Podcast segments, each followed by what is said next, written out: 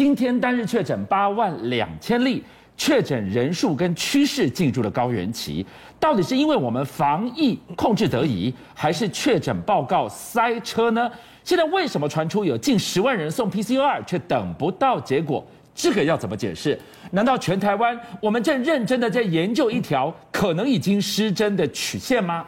今天我们还要带您关注的是儿童重症个案，十四起重症当中有六起并发脑炎，有五个小朋友没能救回来，比例之高，我们看邻近的韩国、日本、香港都没有看到类似的状况，病毒为什么单单就挑台挑台湾？难道是我们的儿童疫苗施打得太慢了吗？哎。我们先来讨论一件事情哦。我们现在每天不管股市，甚至台湾的很多解禁与否的数字，都要看 COVID-19 的筛检数。但是裁剪数跟检验数是两件事情。裁剪数就是在前端，哎，我戳了多少皮孔，收回来多少资料。对。但检验数是后端，实验室能够跑多少资料，那是两件事情。我们先这样讲。这个网友直接透过所有的公开资讯哦，查出来一个奇怪的状况，就是我们的 PCR 公布的数字跟已采未检的数字中间约莫有接近十万人次的落差。你的意思是说，我最前端的从鼻孔是裁剪了，采了一堆回来，可是公布的居然有十万笔的落差吗？好，我们先这样讲这件事情，我也再去查证。今天早上我访问了新北市的副市长刘和然，刘和然说，整个新北一天能做完的量，嗯，包含了裁剪跟检验，是两万两千人。是，那俊相，我们算一下，新北有四百多万人，对，全台湾两千三百万人，对，你乘一下就知道，绝对没有办法超过十一万五千人。以如果以等比例放大的话，好。PCR 的上限从来不是二十二万，所以这个数字呢，看起来就是量能检验方面塞车了。好，昨天记者有对指挥中心提这个问题，罗一军有回答。罗英军说啊，这个朱轩的图表呢，我们检查一下，发现有可能是后面中重症或是住院的时候重复裁剪才会出来这个数字，但是等等。这个数字或许有中重症，我再查了一下，到目前为止公布的中重症有三千人左右，他不可能查出十万人次的数量，所以我们这样讲，指挥中心要面对现实，一定有 delay，一定因为后端的量能追不上，造成了我们现在看到的数字是一个延迟指标。我跟你讲，再补一个独家的数字，我们前几天讨论过，我们也问了新北市殡葬处。你知道过去这几天跟过去三年比起来，火化场的运作巨数是一点五倍到一点九倍左右，所以我们怎么撑住更多的中症不要变重症，重症不要死亡？小朋友是一个很重要的指标啊！是因为现在父母这几天吓到都腿软了，很多人没有养过小孩，不知道。小朋友如果说不了话，没有办法跟你沟通，你真不知道他病程进展到什么程度。这几例哦，我们看到的这个病例很特别，就是我们十四例儿童进入重症，里面竟然有六例脑炎，哇，比亚洲的任何国家比例都要高，而且他的染疫进入重症的病程非常快，有一个一岁小朋友，不过就五岁。大家想说放心，小朋友终于安静了，可以休息一下，是再也醒不过来。哎呦，那你看爸妈在这个时候多么的害怕，所以黄立明哦，他直接出来讲，他说是不是有可能因为基因或体质导致台湾儿童呢，我们的发炎反应变强？因为一般来讲，病毒是穿透不过脑屏障的，你不会感染到脑部，可是我们怎么有接近一半的？这个案例呢，竟然感染到细菌性脑炎，这件事情到现在不知道答案。虽然讲到这个地方了，观众朋友，今天我为大家同样邀请到是星光医院的洪子仁副院长。副院长回答我们两个问题。第一个，刚刚学员这边提到，让大家觉得说，哇，我们天天在研究的这个曲线，可能是一条失真的曲线，因为有近十万笔塞车在路上，你怎么看？我们可以看到这个曲线有一个很重要的讯息是这样子，就是说。这两天的这个我们的这个来到高原区的地方，基本上我们都维持在五万到十万以内的这样的一个 range 在跑在这个呃上下的一个震荡。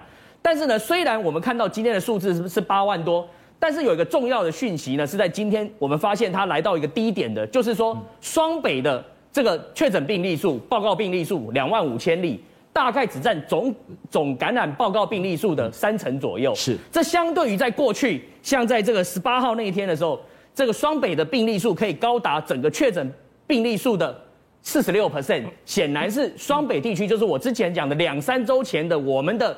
民众的 NPI 降载人流、车流、餐厅的内用，而让那个 RT 值下降，所以会反映出这样一个数字的表现。所以这意味着什么？我们刚刚想说，如果我们看到的曲线是一个失真的曲线，怕黑数，是它正在感染、正在传染，可能会造成医疗崩溃。是下一个闪燃在什么时候？你不知道。是 Holy 嘎仔从双北现在全台的重灾区来看，是情况正往好的方向移动，这是好事。是的。但另外一个我们担心的是小朋友。讲回来，小朋友。十四个重症当中，有六个感染了脑炎，其中有五个小朋友已经没有了。是，那怎么怎么台湾这样的比例特别的高？是不是疫苗打太慢了？是的，我想哦，这个跟疫苗现在看起来我们没办法去联动这个关系。为什么？因为事实上，呃，在全世界来讲，儿童的疫苗也都是呃，在从最快也是去年的十一月才美国才开始。开打六岁以上儿童的疫苗的才开始施打。嗯、副院长，我我帮家长问一个，就是说现在如果说最后只剩疫苗这条路的话，是是那你知道现在五岁到十二岁还有很多家长在观望哦。是，没有想到 BNT 他们的五岁以下的疫苗，是，哎，保护力数据都出来了，哎，这是不是暗示着家长赶快去打疫苗呢？没有错，其实呢，我们的家长事实上哦，他们都会受到媒体的影响，不可讳言。为什么？因为今天我就看到台北市七千剂的这个 BNT 疫苗一一出来预约，全部几分钟就全部被预约完成，就是五岁到十一岁的儿童的 BNT 疫苗。为什么？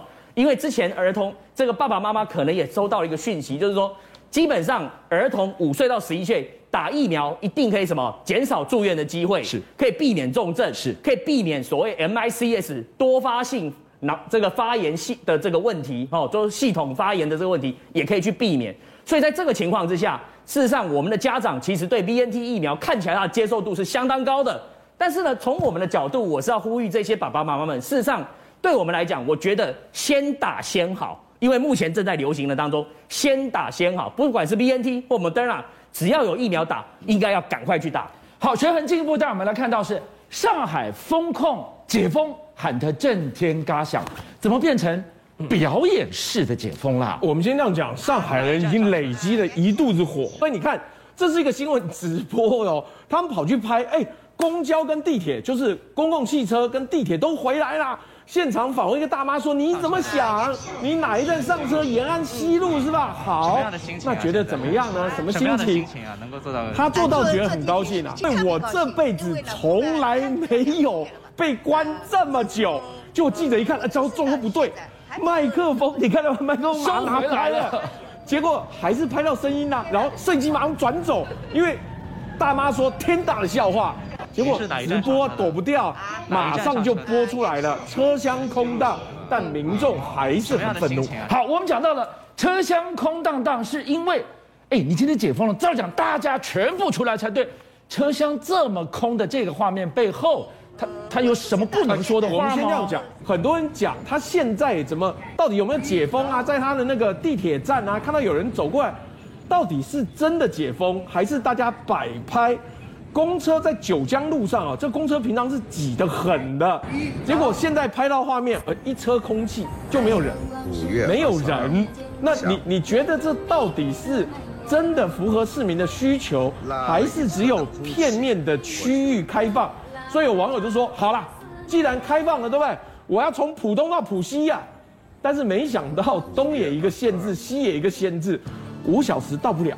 浦东到浦西，哎，坐了五个小时啊！哎，这个感觉就像基隆到台北，五个小时到不了。你想这个限制多严格？所以上海人到哪去了？你看空荡荡的，载着空气的车子满街跑，那难道都还关在家里吗？哎，但是其实有四条线哦，地铁已经复驶了，不算少。可是有一个问题啊，是只有往虹桥车站的十号线挤满了人，大家都拿着行李箱。那我们这样讲，你你看看，你在上海拿行李箱要离开，请问是要离开哪里？当然是离开上海，你要去虹桥机场。或你要从虹桥火车站往外转，这个问题你从百度的这个即时地图就可以看出来。哇，这一张地图是辐射状，这是什么概念？全部都在往外跑。日军哦，上海有一万人要离开，是，甚至网络上有人在卖说啊，你没有经过授权，对不对？我卖一个假的离沪证明，让你可以离开这里。你知道这个状况严重到有经济学家直接讲，他说过去两个月我封控在家。我的信用卡月刷十一点四块人民币，少到银行打电话来关切，说是你有没有什么状况？他说没有，因为我风控用不到钱。Bloomberg 特别出来讲，中国的经济成长率搞不好要一夜回到文革前，可能低于美国一九七六年，也就是它比美国要低哦。这是一九七六年来第一次见到的状况。到底它的政治冲击会怎么样？经济冲击会怎么样？我们还要等着看它的变化。邀请您一起加入五七报新闻会员，跟俊相一起挖真相。